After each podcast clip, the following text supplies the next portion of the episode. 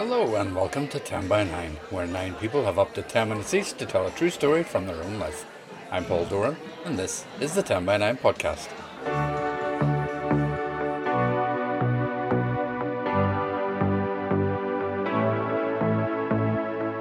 Patrick O'Tooleman and I started ten by nine in September twenty eleven in the Black Box in Belfast, and we love it.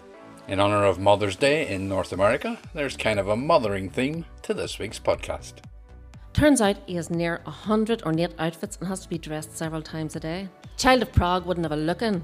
And worst of all, I was pretending to everyone that I just adored this beautiful child. And yes, of course, parenthood was the best thing to ever happen to me. Priests refused. Our actual name has not a sense. So you were Mary Margaret and I am Mary something else. Okay, let's get on with the first of our stories. It comes from Fiona Malloy, and she told it in the Black Box in March when the theme was reality. Take it away, Fiona. When I was young, they used to call me Why Malloy. And there were both advantages and disadvantages to that. I can know what they say about the curious child being smart and all that. And I have one like that of my own at home at present. But on the other hand, curiosity also killed the cat. On the topic of reality and the meaning of life, if there is one, well, my curiosity has never been quelled, nor has my search really ever stopped. I mean, what in under God is it all about? Or is it an under God at all? Or are we just permeated with him, her, it as the eternal consciousness which encompasses all things? The God delusion versus the science delusion, and it would appear that we're all delusional in some form or another. I've done my own bit of research on the nature of reality, both within and without the scientific realm. Whilst you might find a copy of The New Scientist for perusal in my toilet, you could just as easily find a copy of Mind, Body, Spirit, and you could lift whichever tickled your fancy to help things along for you whilst you're there. I've also done many hours of research on the spiritual traditions of the world, and I've spent hundreds of hours bending my own wee head, listening to both Ram Dass, the psychedelic pioneer turned guru, and Alan Watts, the self-named spiritual entertainer, on the podcasts. Some of my spiritual research at the end of last year turned out to be more by accident than by design. After the whole lockdown scenario, I was gagging to get away on a retreat of some kind for a bit of self-reflection and for some communing with randoms, of course, as you do. The cheapest retreat that I could find was in Fermanagh, and it promised meditation and mindful walks and so on. Turned out, completely unbeknownst to me, it was a Hare Krishna retreat centre, which I was not expecting at all. But sure, I threw myself into the spirit of the thing anyhow, pardon the pun. The food was good. Well, it was good on the way in, if you know what I mean. All vegan, of course, as they have the ultimate respect for living creatures. My guts just weren't used to such goodness and were struggling to adjust, but that's a whole other story entirely.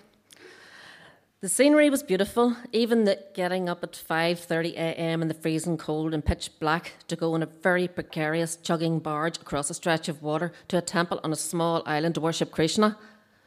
That was a bit of a struggle. The ritual of it all was very interesting indeed, with bells, horns, chanting and bowing, worshipping full prostrate on the ground at times. It really was a feast for the eyes and ears. Krishna himself was dressed up in a golden altar, and when we went back out the next day, he was dressed differently. Turns out he has near one hundred ornate outfits and has to be dressed several times a day. Child of Prague wouldn't have a look in. The wee man that ran the retreat centre was not what I was expecting at all either. Not that I knew what to expect, since I didn't even know where I was going. John, not his real name, small, softly spoken, and with a wee pot belly that made you want to cuddle him, started off as he meant to go on, telling me about the whole Australian authorities out chasing two young fellows who'd escaped from a COVID detention centre. John didn't believe in the whole COVID debacle and figured it was a worldwide deep state plot to control us all, and he wasn't having any part of it. I didn't mind that at all, to be honest, as I was pretty much used to a regular series of inputs along similar lines on the reality of all that in my own house. John didn't really mix outside of the area and found the stresses and strains of the matrix out here a bit too much for him. I have to say I was sympathetic, as I often wondered myself, if given the choice, whether I'd go for the red pill or the blue pill. One of the perks of the retreat, for a few extra spondulics, were the treatments, if you were so inclined, for example. Reiki, massage, reflexology, and I was inclined, I have to say. I reckoned I deserved it after all I'd been through. The homeschooling, the isolation, the claustrophobia, the homeworking, and then there was the homeschooling. I must confess, I did laugh at these atheists that decided after lockdown that homeschooling was the way forward. I had seen many memes on Facebook and the like at that time on things I'd rather do than homeschool that made me laugh out loud. But because I'm menopausal, I couldn't remember any of them for this story. So as you do, I stuck it into the net just to see. Somebody had went to the bother of putting together a list of ten things I'd rather do than homeschool, which includes gather up and try to match odd socks in a house of three kids and four adults, and fish a rogue eyelash out of my eye or somebody else's eye. I personally feel that these are rather tame compared to what I'd rather do than homeschool. But I digress. To get back to the treatments, I went for the massage and reflexology. John had married, for the second time, a small Oriental woman, and she was shit hot at the massage, so no problems there. Maybe it's my fault for being greedy or thinking I deserve too much, but the reflexology was a bit of a disaster. The woman had clearly never had a reflexology lesson in her puff. She just spent about forty-five minutes rubbing my feet up and down like they were the side of an old calf or something. She fixated on something on the front of my foot and rubbed it until I had a bruise. The whole thing was most unpleasant. On the Saturday, a walk in the beautiful gardens of a nearby National Trust property was on the programme, and it was to be a mindful walk. I chose to go in John's car, as all the others wanted to wear masks, and he was clearly disdainful of this. They could all go off and be their conditioned and indoctrinated selves, while we sat like complete rebels, unmuffled and untethered. I also got to know a bit about the others on the walk, and there was one guy, a doctor, hope to God he's not here, who also hadn't realised it was a Hare Krishna retreat, and said he wouldn't have come had he known. I had noticed that he was reluctant with the chanting earlier on in the retreat, and he hadn't wanted to give his devotion to Krishna too handily. No call for it, like. He also got on my goat with his whole analysis on the nature of reality itself, because of course that's the type of convo that you have on a walk with someone you've never met before, when he said he didn't believe in anything spiritual whatsoever and that everything would be explained by science one day, the neck and arrogance of it. One other wonderful thing about this retreat was the island where the temple was. It had both wild deer and peacock in it. I never had got so close to a peacock, and there were many just dandering about, not a care in the world. Anyhow, to get back to the theme and the point of it all, the whole place was so peaceful and so outside of my usual reality that I actually found it quite strange when I come home and got back to my own reality. For days, I couldn't get the ambience and just the feeling of being there out of my head, and I kept harking back to the peace of it all. We had always had conversations way back in our party days about getting off grid, starting a commune, and living off the land. This experience gave me the taste of what this reality might be like, and to tell you the truth, I think I could nearly handle it. I could cope, so long as there was plenty of Wi-Fi.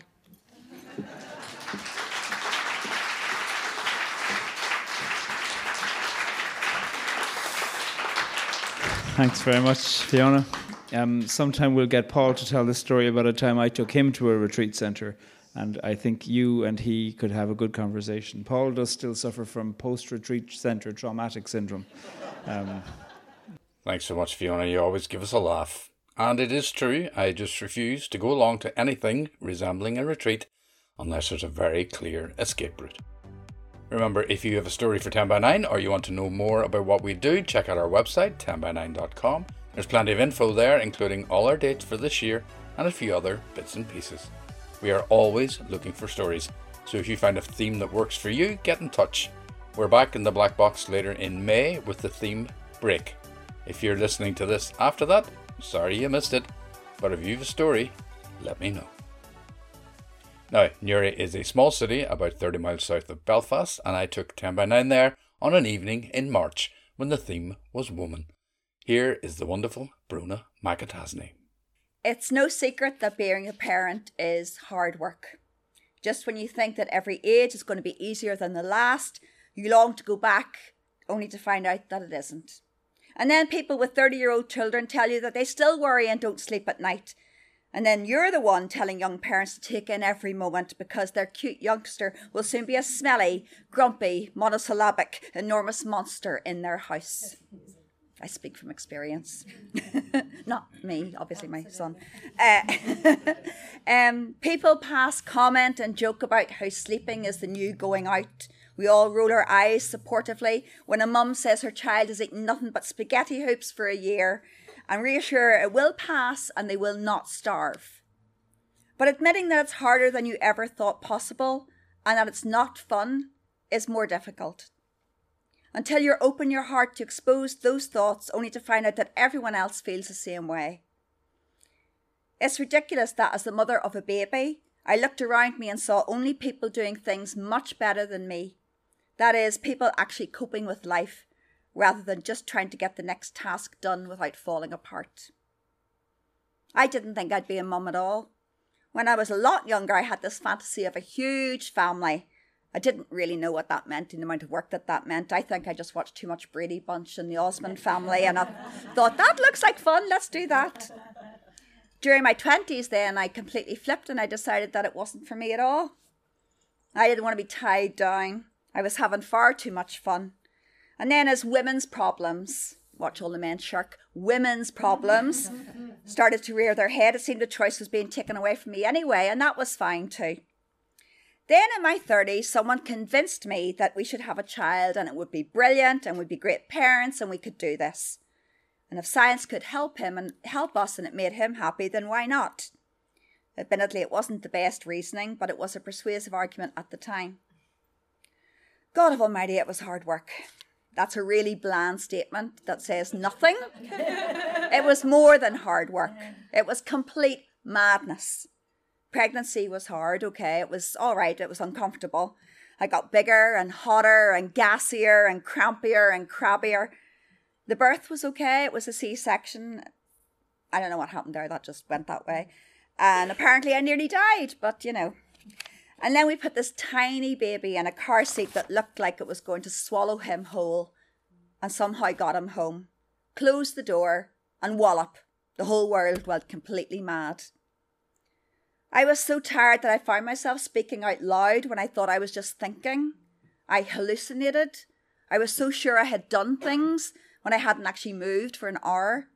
I couldn't find the energy to get dressed. Feeds and changing every two hours for months. What the hell was this? I was too tired to cry and honestly, I think I just disappeared.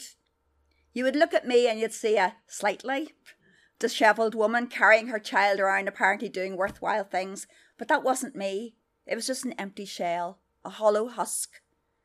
And worst of all, I was pretending to everyone that I just adored this beautiful child, and yes, of course, parenthood was the best thing to ever happen to me. Everyone else seemed to be getting on with it just fine.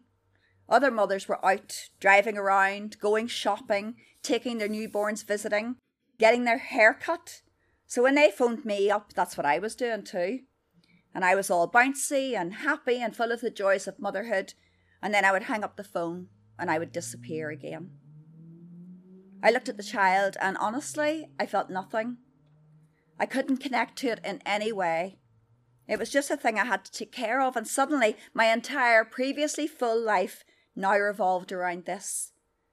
And I couldn't stand feeling that way. I wanted to feel what everyone else was feeling. I longed to look at the baby and let those waves of love wash over me. Didn't everyone go on and on about the magnificent realisation that now nothing else matters and this little being was the new centre of my world? This little being was the centre of my world because my world had shrunk to be nothing but this little being. And it didn't want me to sit and stare at it adoringly. It wanted fed and it wanted its nappy changed and winded and its nappy changed again. And it wanted to pee on me and poop so much that I had to change the nappy, the sheets, its clothes, my clothes. I didn't hate it, but I certainly didn't think I loved it. And I felt incredibly selfish and guilty and I knew I was failing at the one thing that everyone said was the most natural thing in the world. But nobody else felt that way. I knew that because they all spoke like the epitome of the parenting magazine. They had schedules and play dates and they wanted to do fun things that would stimulate baby. I was living in America by this stage at this time, in case you're wondering, you know, who are these people who wanted to stimulate their baby? I wanted to run away, and I knew that this child would actually be better off without me. But slowly it did change. Nights got easier. Well, I got sleep. Baby started to respond and smile. He recognised me and he let me know it. And one day, I reached out a ball to him, and he grabbed it, and something happened, and I got it. And the wave of relief that I realised I could and did love this child washed over me. He grabbed a ball, and I sat on the floor and cried. Months later, in fact, over a year later, I started to talk about this, and lo and behold, everyone agreed. It was horrible, it was hard, it was painful. We were all guilt-ridden. Those of us who went back to work and struggled, and those of us that stayed at home thinking we were doing a rubbish job. Every one of us admitted that the myth had fooled us, and that falling for it had damaged, if not maybe even destroyed, our memories of that time. The good thing was that it had passed, and we had so much time to make up now for how we felt. So now I look at my gigantic, black-clad teenager wandering around the house with an innate skill to navigate around things, including the pile of smelly clothes in his room, while staring at his phone. I can practically see the worn path from his bedroom to the fridge, and I don't think I could love anything more. And yes, I still feel guilty for how I felt in those first months, but as they say, it's okay to not be okay. You're not alone. Just don't fall for the good mother myth.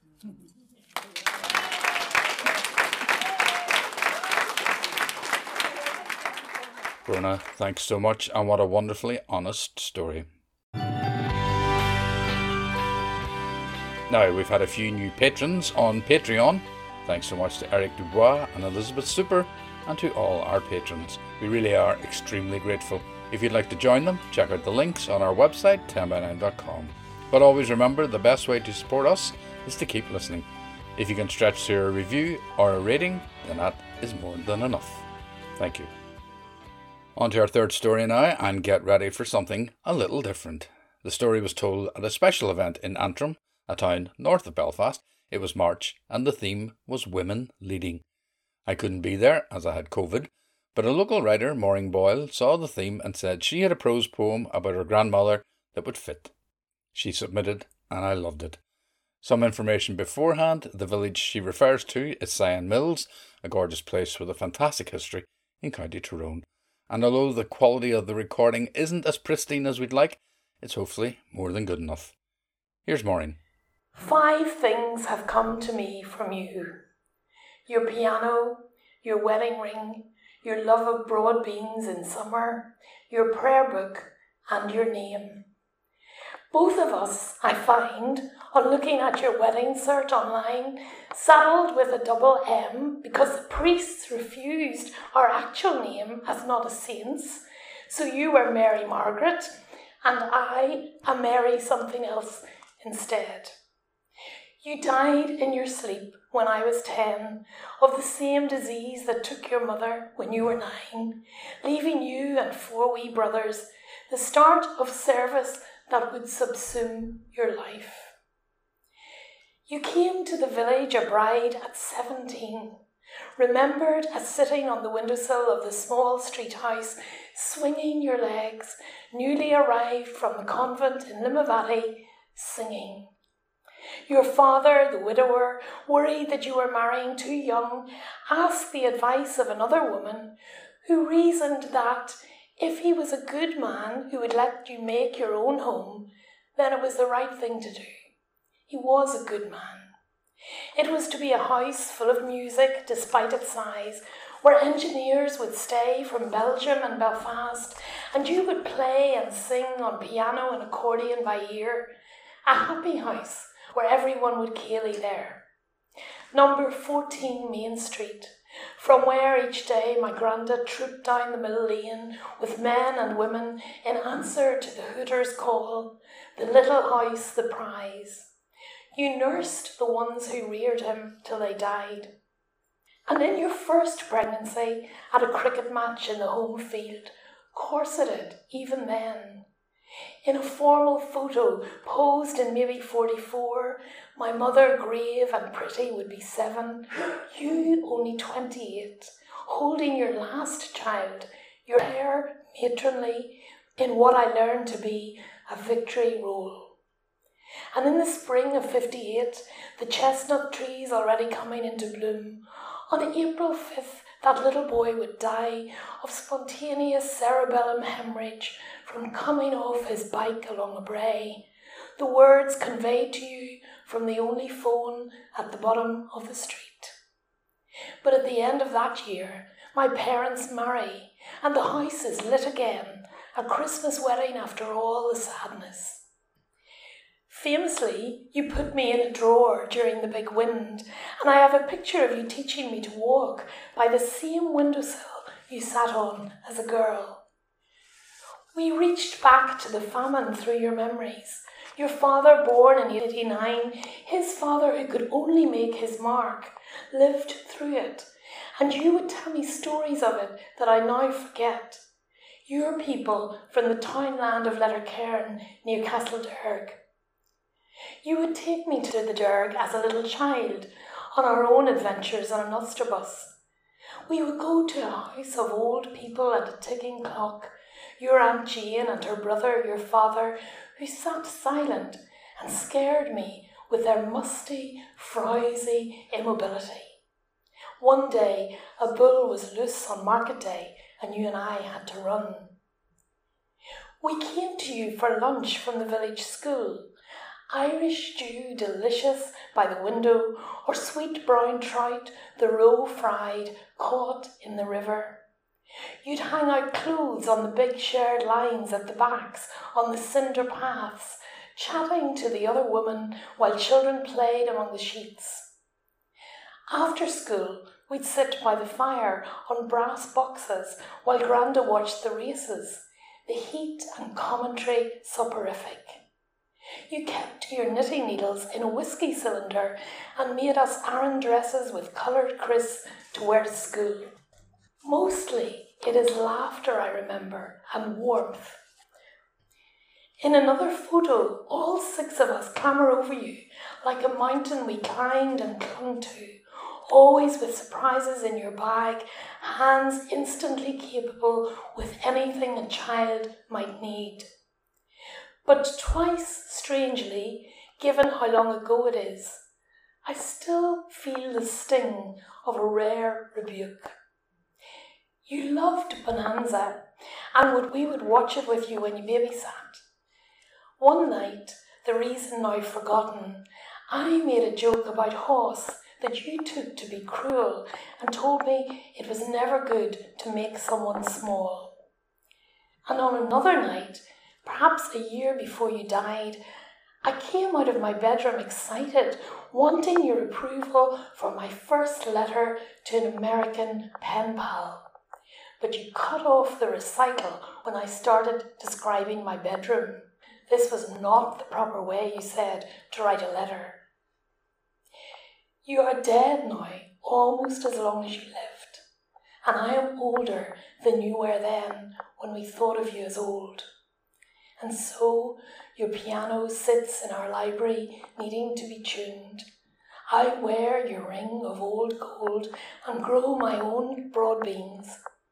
I've lost the veritable panoply of saints you held in your head, and I carry your name, while my cousin wears your face and shocks me with recognition when she comes to the door. Maureen, thanks so much for that. What a beautiful tribute to your grandmother and namesake. And Maureen's grandmother was born in nineteen sixteen and died in nineteen seventy-two. What a loss, but what enduring memories. And that is it for this podcast. We really do love to hear from you. It really makes my day. So get in touch on social media. That is Twitter, Facebook and Instagram. Also email at story at ten by nine dot com or via our website, which is ten by nine dot com. Keep an eye out for upcoming events and themes, and please If you can tell as many people as you can about the podcast, it's the best way to get us noticed. Thanks to the lovely audiences of Newry, Antrim and the Black Box, the staff at the venues we used, and all of our storytellers, but especially Fiona Malloy, Bruna McAtasney and Maureen Boyle. I'm Paul Doran, and I'll be back with another podcast soon. But for now, bye-bye.